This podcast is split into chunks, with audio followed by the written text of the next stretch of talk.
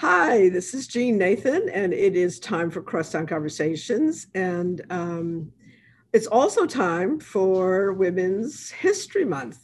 And so uh, today and uh, every other show this month will be about um, women in all walks of life, um, primarily in our city of New Orleans, and um, or people who may have been living here and have gone elsewhere or um, have come from elsewhere. But we're going to celebrate women, and I think you'll enjoy um, both the interviews we have on today.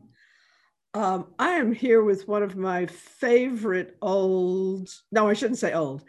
Um, known for, known for a long time cohorts in um, nightlife uh, in the city of New Orleans, which is a great lead in, in a way, to my question, which is kind of like a question I might normally put deeper into the interview, but I kind of want to just hit it.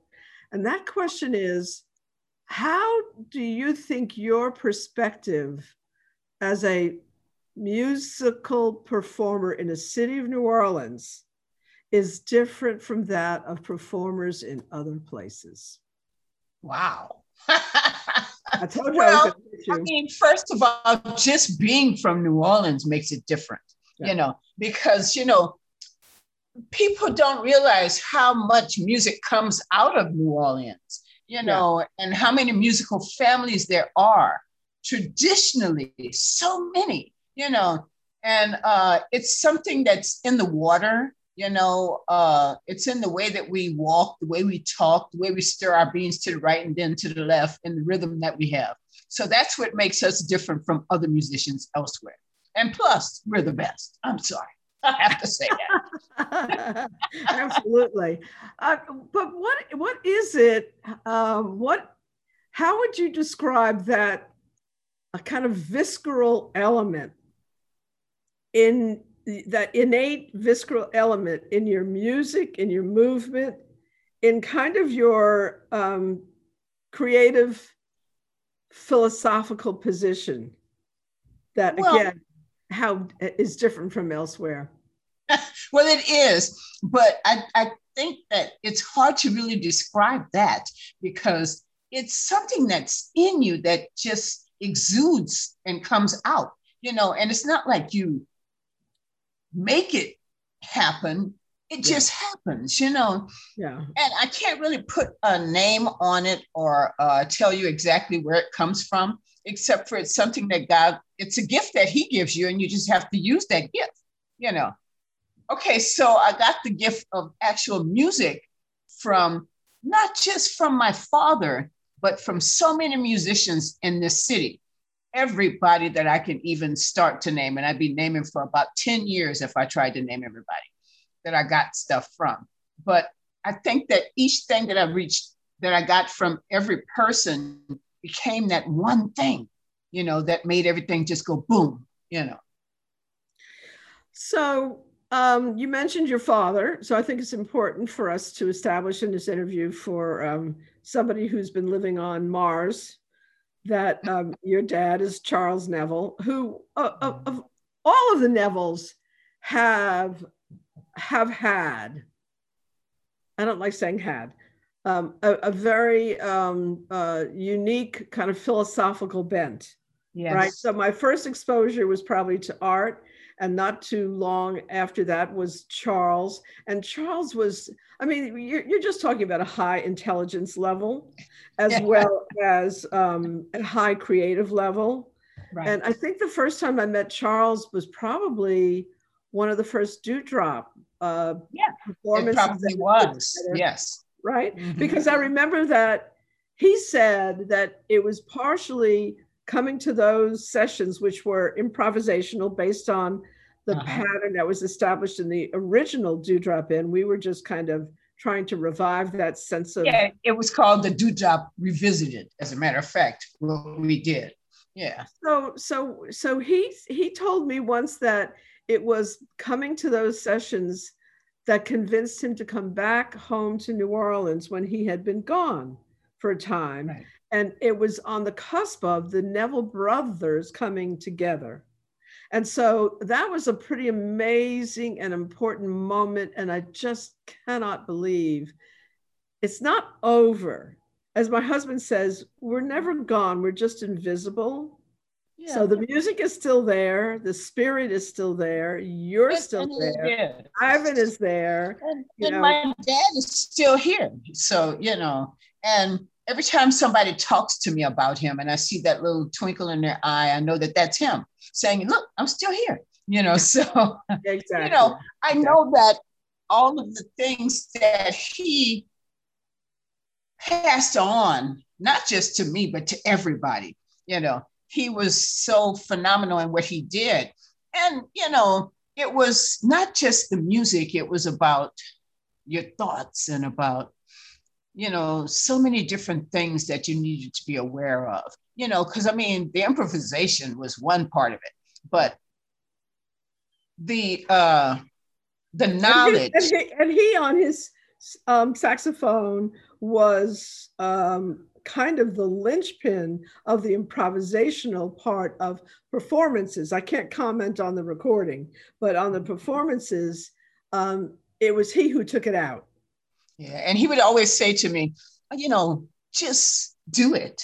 Don't think about it. Just do it. So, you know, and I tried to do that as much as I could because I knew where he was coming from and what he said, you know, but it was like just being able to get it out there. And there were times when he'd tell me, stop.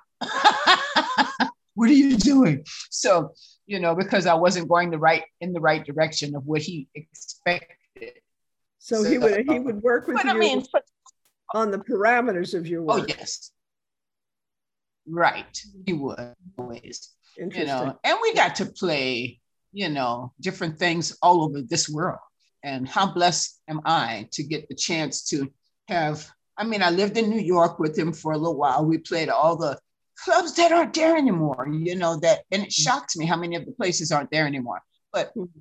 you know, and not just in New York, but so many other places that the clubs are just gone, you know, and have become, well, you know, clubs, just like here in New Orleans too. Yeah, I mean, clubs. It's a it's a weird thing, but there's a kind of wave of in and out with clubs, mm-hmm. and that was one of the reasons why we did that Dewdrop series at the CAC because at the time that I did that, which was 1979, I think it was either 78 or 79. I have to go look at my poster to be mm-hmm. sure. Um, there had Rosie's had gone down. Right. Nug wasn't open yet. Um, I think the only place where we had kind of live funk or jazz was um, the hotel on Claiborne. Oh yeah. Oh my goodness, that's right. I forgot about you know. That so place. so there was like there was this moment when our clubs had gone down, and certainly all of the older clubs that were part of the birth of New Orleans music, including the original Dewdrop, were down. Right. So that was one of the yeah, reasons why we did it. We and, to, oh my God, to spark it back. Right. Yeah, but, I remember Concerta South and uh, so and Jim's and uh, Oh my God, there were so Charles, many Lou and Charlie's. Lou and Charlie's. Yeah, Lou and Charlie's. Oh my goodness. How right. forget that. And yeah. then also Faubourg's because I played at Faubourg's and at Valentine's, and then it became later on Snug Harbor.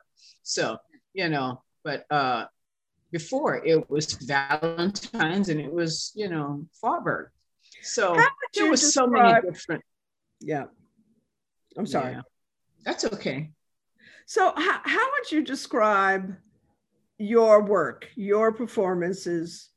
I mean, I think of them as extremely exuberant um, and um, infectious, uh, and definitely prevailing again that spirit of New Orleans that we were talking about when we first started talking. Well, the only thing I would say about what I do when I get on stages, I love to have fun. And I feel like if you can't have fun, you got to go home. And the fun always came from just looking out at the people in the crowd and deciding what would make them all smile or make them all cry or make them all dance you know, it was always about that. It wasn't about me. It was always about the people that came. So, you know, I never knew what I was. And oh my God, my band would have spontaneously combusted if I had ever given them a set list because I never could. I never could decide what I wanted to do until I felt what was coming from the people. So, and I think that was the whole thing for me was that everything was about fun, you know. Yeah. That's um, about it. That's all I can say about describing anything. Now that's that's your music. Um, life, on the other hand, um, in the city that we love, that I think it. I've always credited art with the expression "the Big Easy," uh, but my my husband Bob Tannen's answer to that is the little difficult. Yeah, it's and you know not- my answer to all of that is the biggest little neighborhood in the whole wide world. Mm-hmm because yeah. that's who we are. You know, we're a big neighborhood and we all know each other and we all play together. We all sing together. We all walk together. We all eat together. We all, you know, just everything, Nolans, you know, and uh, I, I don't know. I just feel like that's who we are, the biggest little neighborhood in the whole wide world. But Charmaine, you've had a pretty rough ride from time to time.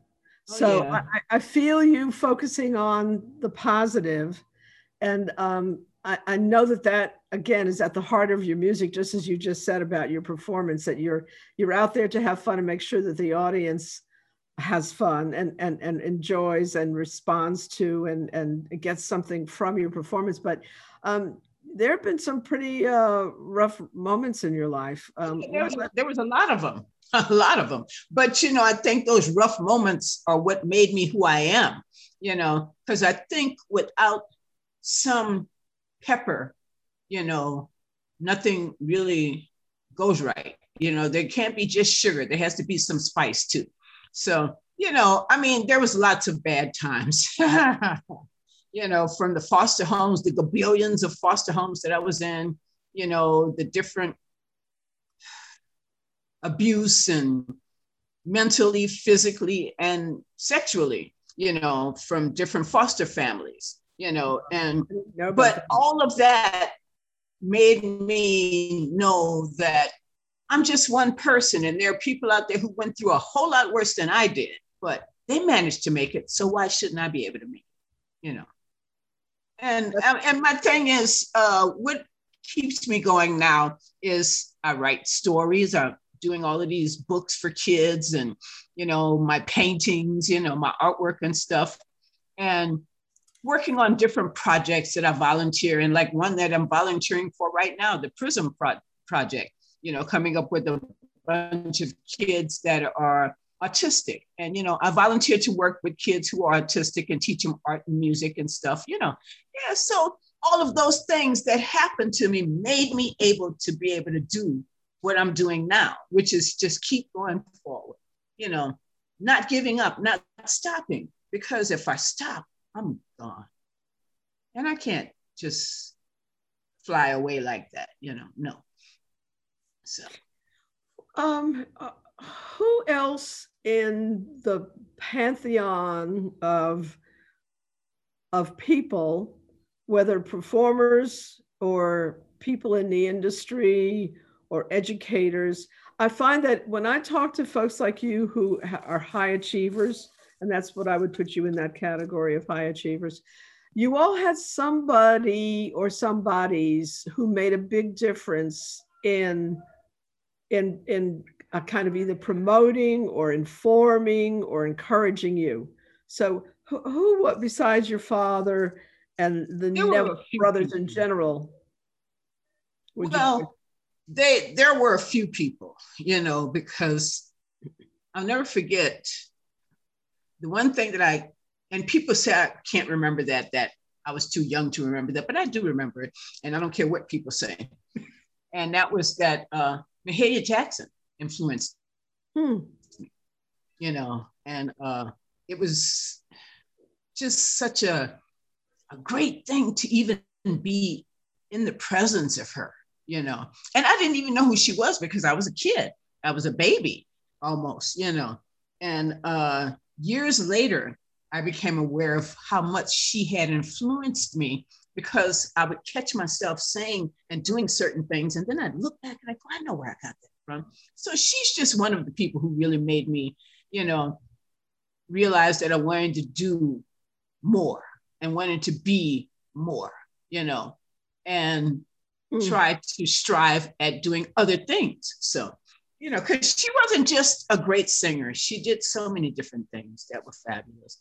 And like I said, and that it sounds like I didn't know that you were doing all these other things, the writing and the painting and the working with uh, children. So th- that again was something in part that um, she inspired is doing yes, more definitely. than one discipline. Uh, yeah, I think I got the art from my dad, you know, because he was such a phenomenal artist. And uh, you know, I think that all came from him. But then I got a lot of stuff from my mother too, because she was a singer, you know, and uh, and I have to put also that my great uncle, Big Chief Jolly, he is another one who inspired me with so many different things, you know. And at the time, I didn't know really who he was, but we we did stuff together later on in my life that let me really know who he was, you know, and the kind of person that he was, the one who made Neville Brothers come to Tchoupitoulas and play together. And if it wasn't for him, his influence, it wouldn't have done those things together. But those aren't the only people that influenced me because Al Hirt as a child and Fats Domino for me as a child, they influenced me too.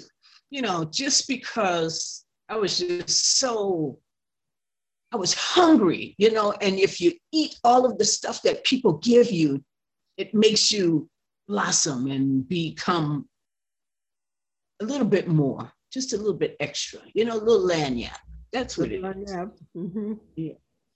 So um, I, I, I, um, I also want to understand um, how you have pivoted, as they say, during COVID and, and, and how you feel things are going to evolve coming out of it and how do you see the future for you and for the the music and art scene in the city? And finally the the closing question with that series is um, what do you feel that musicians and artists in the city need the most to help them you know have a little easier time. I i don't know if gigs. you want to um, we all need gigs okay? So that's the end of it. So sure. but as far as you need more exposure don't you through social media through recording? so that's if you know if you're not an old bird like me and you know how to get on social media that's fine. But see i need like my grandkids to help me do that kind of stuff but oh, we all do. back to, to the beginning of your question, which was about COVID. I was very, very ill when I had the virus. Oh, so you and, had it. Yeah. Oh, it was miserable. And I I really thought I was dying. And the worst part of all of it was the fever. I mean, the uh the headache was that was how it started. I had this massive headache that I've never had a headache like that before in my life. And then after that came all the stomach issues and couldn't eat, couldn't drink, couldn't do anything. And then to have that fever. And the fever was so high at one point that I was hallucinating, you know, that oh. I really that it was over, you know. But God is good. And I made it through all of that. And I've gotten my first vaccine. So I get the second one on the 25th of this month. And I think that everything is going, it's going to take some time for things to do the full circle and come back around, but it is going to happen. But the main thing that the musicians need is work, you know, because yeah. when we work, we're okay, you know, because that's what we live for is to make other people smile and happy. And, you know, I was watching a thing on TV the other night that came on and they were talking about uh, these different because it's like Women's Month, you know, or History Month. History Month. You're and, part of the Women's History Month series on my show. Oh, what thank yeah, you. That's why I'm interviewing you right now. well, I appreciate that. Uh, and and the thing, this one actress, she said, the thing that keeps me going and made me do what I wanted to do was just knowing that I had to become more than just a one time hit. I had to be a triple threat. And I felt like, okay, well, I can dance, I can sing, I can, you know, I can act, I can, so I guess I'm kind of a triple threat.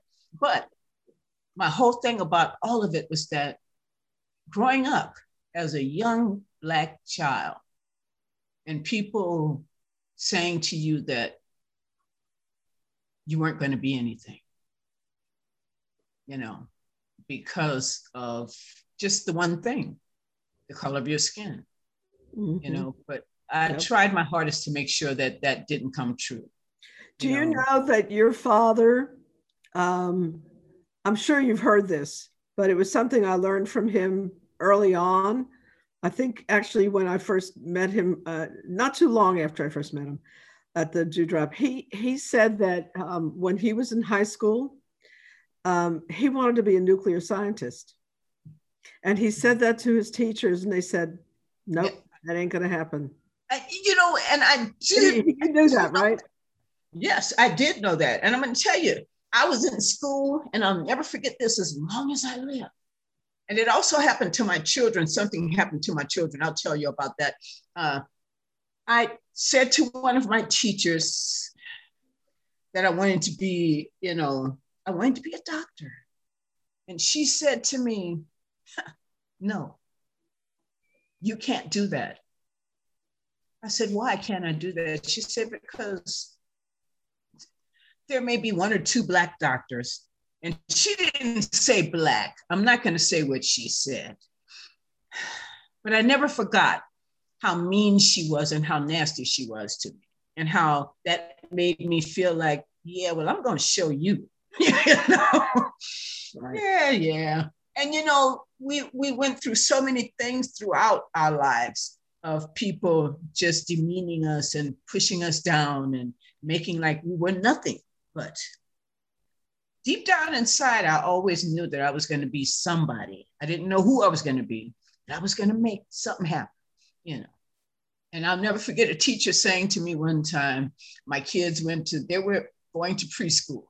And she said to me, Well, how is it that these kids already know how to add, subtract, and multiply, and they can read?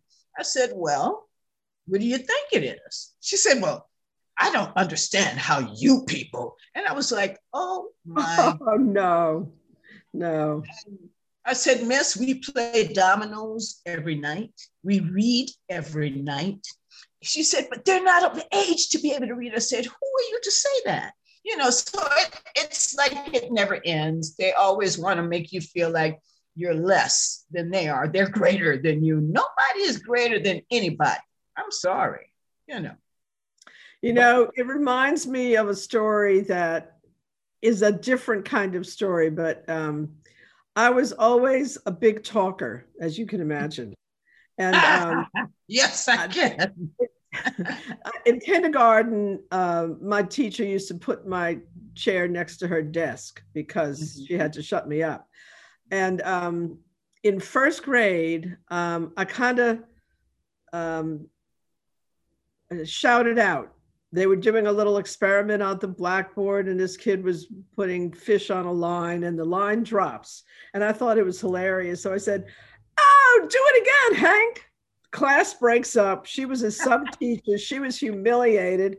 And I got punished by my teacher by setting me, I was a fast reader. She set me back to the mm-hmm. beginning with a guy to oversee and listen to me read who I had a crush on.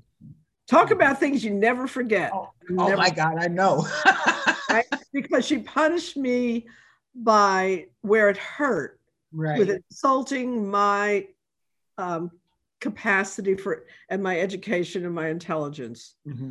because I mm-hmm. shouted out at a kid that he yeah, should. And you know, it was it's funny that you even say that because, oh my gosh, how many classes that I, I mean, I was always a bookworm, always was reading everything, you know, and I'll never forget for my ninth birthday getting the trilogy.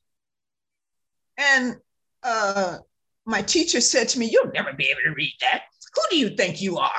And I said, She said, There's too many words in there that you won't understand. And I read the trilogy and The Hobbit.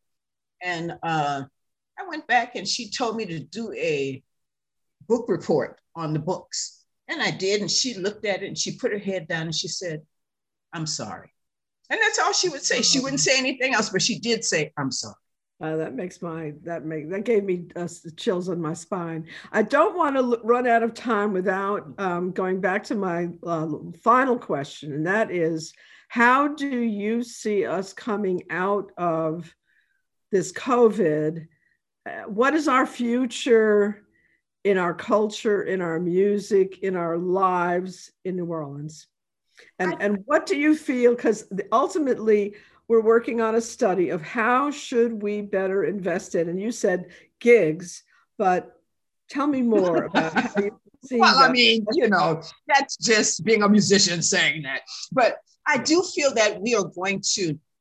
There's a great future for us, not just as New Orleanians, but just as human beings. And that it doesn't matter who we are or where we come from, that once this is behind us, and to think of the fact that, you know, we've lived to see something like this, a pandemic, you know, I mean, I've read about different ones, but I think that we will definitely be able to open doors for the future for people coming behind us, you know, and lessons that we've learned from this are going to change the lives of the people that are going to come next you know? So i think that we're going to make it. I think we're going to be okay. It's going to take a, t- a little while now. It's not going to be like tomorrow everything's going to be ooh, rainbows and stars and all of that kind of carrying on and stuff you know? But we'll make it. And i think that i have faith.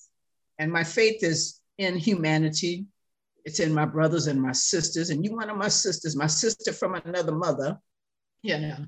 And I think that we will make it because we have strength and we have respect for each other and we have, you know, this, this tie, you know, and when I say tie, the tie is through generations, you know, we're tied together through generations, even though sometimes we don't see it. Even the people that nobody's taught to be a racist. I mean, nobody is born a racist. They're taught to be racist. So, you know, and even those people at some point will see that we're all related. And you probably have some of me in you. So, you know, don't be so quick to say, oh, I'm pure this. Nobody's pure anything. You know, so I I do I believe that. I believe yeah. that. It's I like my husband, um, you know, my husband has what they call the Neanderthal brow. so he he he he claims his his Neanderthal heritage. We all have some of it.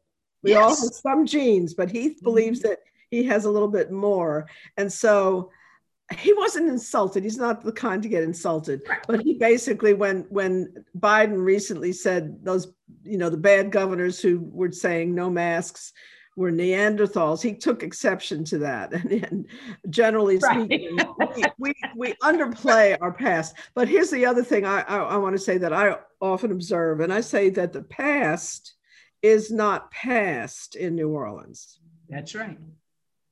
That is so right. You know, it is a part and of us every we, day. we have we have a great future ahead of us. You know, and we're going to make it. We're going to make it through all of this, you know, and we're going to lead the way for the next group of people, the next generation. You know, like we stood on someone's shoulders to get where we are. There's going to be people who are going to stand on our shoulders to get where they're going, you know. And the only thing that we can look behind us for is for someone to grab by the hand and pull them forward with us, you know. I mean, history is there, it's there. We can't change it. So all we have to do is just look forward to the future and make sure that we bring everybody with us you know everybody speaking of the fo- of the future um, uh, since this will air I, I don't know if it's going to air this week or next week i'm not sure but when is your next performances do you know Oh, yes. Actually, I have a performance coming up. Like I was talking to you about the Prism project that I'm doing. Uh, actually, um, the I'm going into the studio with the kids with autism, and we're doing this song, and we're going to shoot a video at Armstrong Park. I think that's on Saturday, March the 20th or something like that. And then March 13th is when we're actually doing the uh, recording of the uh, song.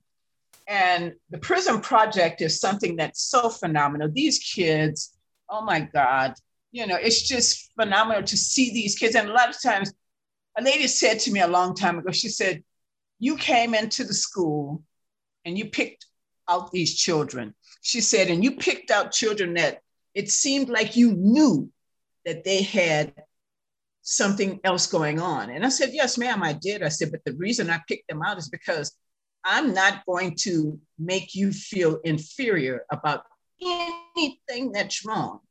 You know, because a lot of times people feel like, oh, well, he's special, he's this, she's that. No, if you speed them, you know, just treat them as if they're just normal kids. You have nothing to worry about. And so this little boy took the microphone, I handed it to him, and she told me, I'll never forget the woman saying to me, and the teacher as well, He's in a wheelchair. He never gets out of the wheelchair. He never talks. He never sings. He never even looks at people. I handed that little boy that microphone. He stood up out of that wheelchair and he sang with a voice that was like Jim Nabors. Oh you know, God. one of those strong. And everybody started crying. The teachers cried. The children cried. The mother cried. The father cried. They said, Well, how did you do it? I said, I didn't do it all I did was treat him like he was normal, because that's what he is, normal. You know, and that's the thing that will never stop, you know. But the Prism Project is going to be great. And then I'm doing a show on my birthday on March 31st for the Jazz Museum at the actual Jazz Museum in the Mint uh, with a group of musicians that I've put together. I mean, some of my normal musicians, but a few different ones too. And we're going to be at the museum and I just can't wait just to work. You know, I mean, we just played the other day at Snug Harbor for the first time yeah. over a year, and it felt so good. Oh, but God. I was so nervous, I forgot the words to one of the songs, and you know, and it was weird because you know, just I hate cameras, so I actually literally hate cameras, and hmm. of course, cameras are everywhere, and there's no crowd. So it was weird, but oh, you know, yeah. yeah. we made through, and it was fun, and it was just good to be playing again and to be in Snug Harbor again. I love that place, and to be with my guys, you know. And, and I, I hope say, your Mondays there uh, begin again soon. Yes, and I missed so much my little drummer who passed away, yeah. Raymond Weber Jr. We called him Ray Ray. He was only 25, and he played with me for so many years. And I remember when I first met him, he was just the cutest little thing, and he said, "I want to play with you one day. and his father was drummer. And so eventually he ended up playing with me. So, you know. Sad that yeah. he's gone. All right, now, uh, Charmaine, I am going to um, catch up with you on the details on these uh, performances and the video and include them in the newsletter. Thank you, Charmaine, so much. Love you. Love you too. Take care. Bye bye. In a morning sunrise. Light that gives you glory will surely take it all away. Well, flaming with all the glow sunrise, burning kisses stealing, breaking to a newborn day for the passions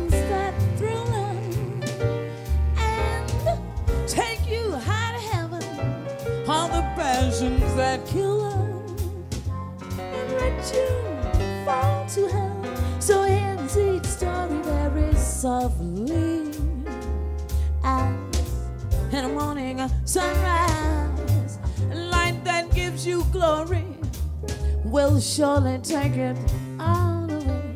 Graduate, graduate, graduate, yeah.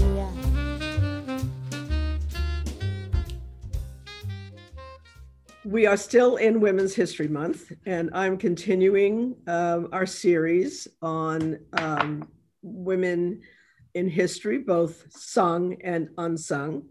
And um, I'm here uh, today with uh, Chaya Conrad, who is kind of both sung and unsung. So, um, those who know her and go to the Bywater Bakery um, on Dauphine and Cross Street, Independence, Independence. Independence, in the Bywater, um, uh, revere her for two reasons. One, she makes absolutely ridiculously delicious things. We love her husband too because he's he's just a, a, a wonderful guy as well, Alton, and um, and because she's such a lovely person and she she's kind of like the maitre d at at um, or the uh, I should say the owner at um, oh and now I'm, I'm forgetting that really famous New York restaurant where you know there's they so elegantly greet you. So she always greets her her friends, her customers, and I I love that. I I get a kick out of that. I think that personal thing is just so important. She's actually also the founder of the um, what do you call it cake? Chantilly? Mm-hmm. Yeah. chantilly cake. She's a she's a designer of it. And um but she's gone way past that um, in her bakery. So um let let's talk about how you got st- i think baking and cooking for other people. Oh my god i can't even begin to imagine it. It just seems like so much work i don't know what time you get up in the morning and what time you go to bed, but it just seems like a ton of work. And I know y'all love your what you do, so I, I want to hear kind of how you got started. Let's let's go to the beginning.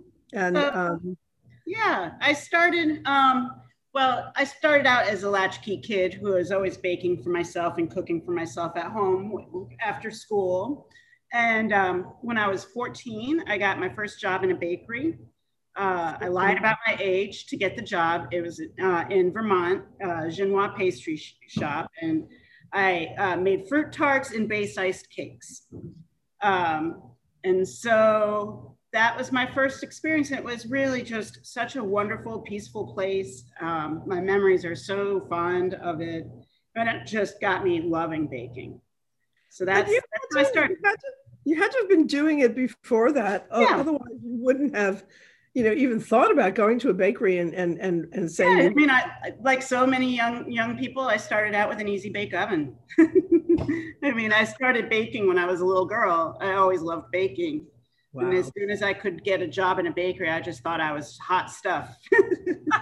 You probably were. I think you were. no ironically i just want to share with you i think i mentioned this to you that i still i order um, a, a pastry called rugula which is a traditional i think german and jewish um, uh, form of i don't know if you want to call that pastry i don't know what you call that but from Mo- mother myrick's bakery in vermont Mhm. so um, it, it's interesting. I have absolutely no idea why Vermont has a big role in both of our lives because um, are a big thing in my life because they make theirs with a lot of nut and fruit. That's I, I sort of pretend it's healthy. So um, and then you make. And then I just recently discovered that you make great ones too.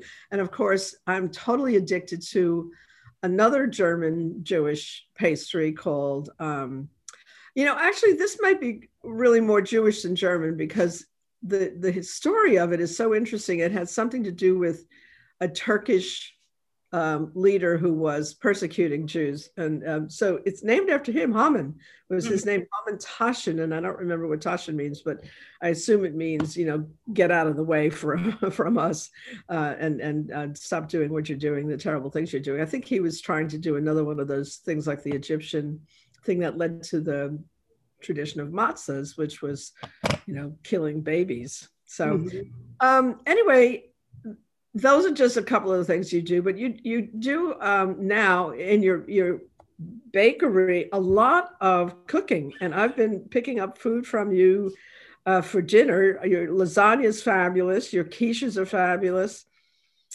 It's Chicken just pies are popular. Yeah, we started doing like take uh, family meals to take home during COVID. Um, That's when it started. I was trying to remember Yeah. if you've been doing that before. Yeah. Yeah. So are you going to continue to do that? oh yeah, definitely. So this is what we call in the COVID days a pivot. Yep. A creative pivot because you are. We had uh, many of of the them. We had so many pivots. I know, uh, but they're they're fascinating because some of them are in, in remarkably uh, successful, as I think yours is. Because I every time I come to get something, there's a line, um, and um, and and other for others, it, it's been you know a, a, really deep challenge. And and who pivots well and who pivots not so well, I don't know. I- I think to some extent it, it it reflects on the the integrity of what you were already doing. So so let's make the connection between your pivot and what you were doing. Mhm. So, um, I mean, we always wanted to be a community place. That that's I left a very corporate job, and I wanted to come and open up a community bakery. That's that's what the goal was. Um, and so we definitely achieved that beforehand, you know, before COVID. Um, but I think it came on even stronger after COVID. You know, we have just we've done a lot. We've anything that we can do for the community during this time, we do. Um, so I think that it's really, um, we've just expanded on who we already were. So so you were already doing these fairly legendary Mardi Gras events. And so Mhm. let's talk about that for a minute. And then you just recently did some kind of an event. I missed it. I don't remember exactly what it was and when, you'll tell me. But um, uh, again, in the spirit of community, you kind of um, stage celebrations in the streets around your shop as a, a way, again, of welcoming people. So for Mardi It's- Gras, There's always some kind of food tradition associated with it, right? Because that's who we are and that's what we do. Um, but we do love having, we love having events. My husband knows everybody in town and he loves music and, you know, he loves bringing in musicians to the, to the bakery. And, and from there we get to just have a whole lot of fun.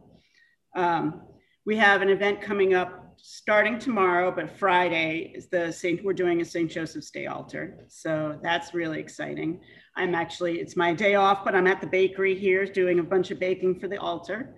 Um, because it's, it's a lot of fun. This is our first year doing an altar at the bakery.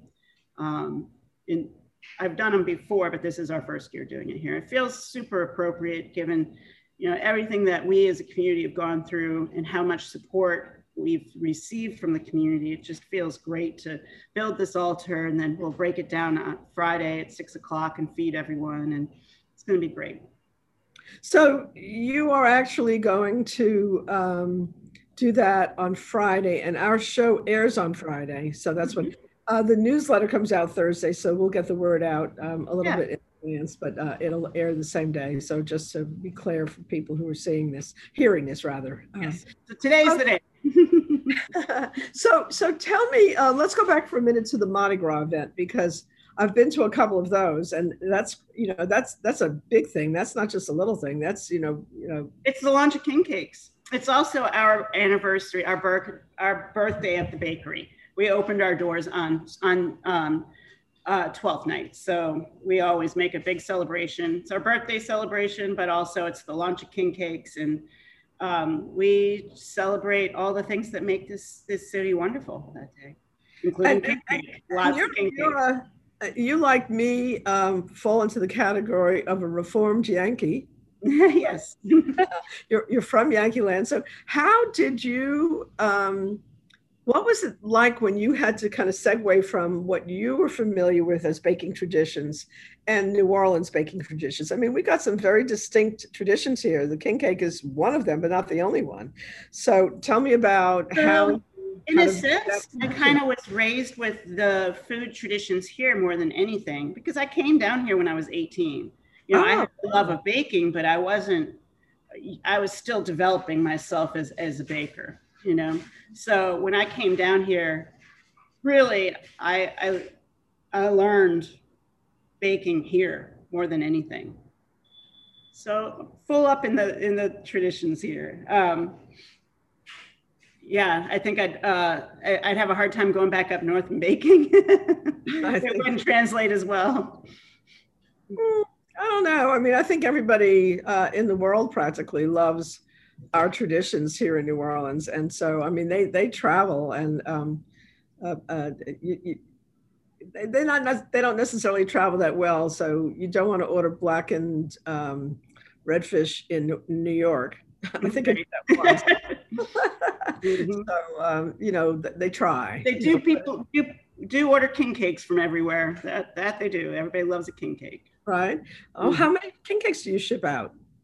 Uh, this was our first year shipping, and we shipped out three thousand king cakes.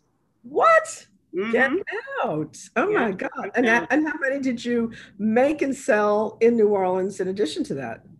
Uh, well, total between with both of them, it was eighteen thousand. So we made fifteen thousand locally. oh my God! Yeah, it was a lot of king cake. king cake in every corner. So you wind up um, actually also um, providing jobs for quite a few people because that's a lot of work, right? Yeah, definitely. Um, during King Cake season this year, we had 21 people working for us. That's seasonal. Some of that's seasonal work, though. So you know, we've got about 16 right now. That's also still a lot of people for yeah. us bakery. Yeah. yeah. So so let's uh, let's do the menu just for a minute. Let's let's do some of the uh, specials that you serve on a regular basis that people can get if they come down to the corner of Dauphine and Independence in mm-hmm. the box. So you know we do breakfast and lunch, um, pretty simple things, but really really good quality ingredients. You know we use uh, we make grits, but it's stone ground grits. We use Nueske's bacon but um, it's uh, like par- breakfast parfaits. They're like uh, in go cups most mostly, and some sandwiches. Pretty simple fare. Of course, we have a, a, wide selection of pastries, and you know we have some things that are staples, but then also there's a lot of room for us to play in there and try and keep it uh, you know, seasonal, but also within whatever uh, food tradition is happening at, at, the moment. So one of the things I love the most is is food traditions, and you know, I am not Italian and I'm not Jewish, I'm not, but I love to celebrate all of those things. So any anything coming along, I grab onto it and want to bake for it. So um, you know, there's certain, uh, tra- again, bakery baking traditions in New Orleans and certain traditional bakeries. Mm-hmm. So um, I think, of course, of Randazzo's. I think of um, uh, you name them for me because I'm terrible at remembering. These bricados, mm-hmm. and um, uh, there's a couple more that are in the back of my mind that I can't pull from my head um, that are, are, are traditional. So you, are sort of taking your place in that pantheon um, of sort of famed New Orleans bakeries. Um, and I, I, think that that's kind Maybe of someday uh, I hope to. uh, what? Someday I hope to. We're we're working on it. I, I think that you're uh, well on your way. Is is how I would uh, portray it. But um, h- how do you see? There's there's more and more new coffee shops and bakeries in the city. So with those those traditional uh, bakeries that I was trying to remember all the names, uh, Haydel's that was one of the ones I was trying to think of. Um, uh, there are the newbies, the new bakeries that are opening, and so I feel like the tradition is, oh, of course, you know, boulangerie has been around for a long time, but it was a newbie when it first arrived on the scene in the 70s, like me. And um, uh, so I, I, have this sense that you know things change. They go on. There's a couple bakeries that came in are are, are gone. She's so um, i know you're closed this is your day that you're closed though right? Yeah. Yeah. So uh, team of people coming in to help you bake for the altar. So just community members. And we're going to come back to the altar in a minute too. So um, how, how do you see the as you say, the food traditions, the, the baking traditions of the city going forward as we emerge, uh, especially out of COVID. Um, what, you, what is your vision? What are you seeing coming? Um, how, how, are you uh, thinking about the, the post COVID phase in the future? Um, well, I mean, we are kind of a mixture of, of traditional and newbie stuff, right? That's, uh, I want to pay homage to to our history and our food culture in New Orleans, but also have the flexibility to do fun new things. You know, mm-hmm. um, so yeah, and that so we kind of position ourselves in the middle of all of that. There's there's room for everybody. Um, there are going to be the you know artisan kind of trendy bakeries that um, there's going to be more of those. People will come you know we've got a lot of transplants. And also it's popular right now and that's great.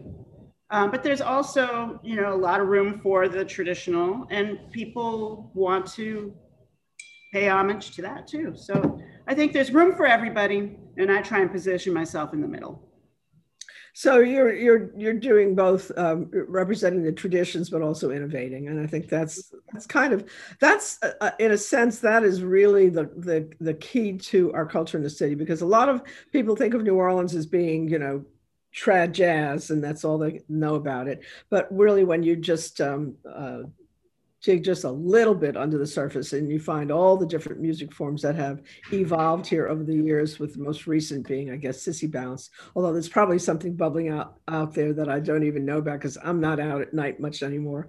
So um, who knows? Um, but oh yeah i mean there are sort of we have our tiktok stars coming out of the city as well. So uh, and we know that they're part of that that whole uh, trend. Actually that would be sort of a fun thing wouldn't it to do some kind of a um, um, a Bakery TikTok. Hmm. Let's give that some thought, child. all right Um, so I um, want to hear more about the St. Joseph's altar since that is uh, upon us. hmm So um, today we're going to be making St. Lucie tarts. So that's really fun. Um, it's a fig What tart. Say that again. Lucie tarts. The St. Lucie. Oh, tarts. Mhm. So it's a fig tart. Um, so we're making those, and we're going to be baking some more cakes and um, just doing a bunch of stuff to to. We do it for us, and we do it for the Catholic Church down the street also. So you know. um, Where's it going to be? Right, right inside the uh, bakery or yeah, outside? or, right inside. It's our first foray into letting people in the bakery. So Uh-huh. you got to be masked and only a couple people at a time, but we're going to let everybody in. Um, and we've got a dear friend of mine, Gina Montalbano. She's going to be um, cooking up. She's Sicilian, classic New Orleans Sicilian, and she's cooking up a huge feast. Um, so there'll be items for sale that she's making, and then uh, at six o'clock we have Mardi Gras Indians coming because St. Oh. Joseph's Day is also a big, big uh, holiday for the Mardi Gras Indians. That's We've right. got a brass band, and we're going to break down the altar and have a big celebration. A lot of people do St. Joseph altars, and it is a lot of work again. So, um, give me the the background on it again. I'm I'm forgetting the story. So um, it is a Sicilian tradition. Um, when there was a famine, the uh, everybody was able to eat fava beans. Wait, wait, wait! I got an expert right here. fava beans uh, were the one crop that did not uh, get get uh, you know demolished during that time frame. So that was the one thing everybody could eat. And as they came out of the famine, um, they held this huge feast uh, in St. Joseph's honor to pay, to, to pay homage and, and feed the people. So this has been um, Chaya Conrad, um, as I said in the beginning, reformed Yankee. Uh, definitely now a, um, a part of the pantheon of important food uh, providers and um, nurturing person in the city of New Orleans. And um, I'm thrilled to know you. Um, thank you so much for being who you you. are and doing what you do. And um, I'll see you probably in the next couple days. All right, we'll see you Friday, Okay. which is today for those of you listening. Friday from 11 to 7? Yep. Thank you. That's women's history for this week. So this is Jeanne Nathan for Crosstown Conversations. Thank you for listening.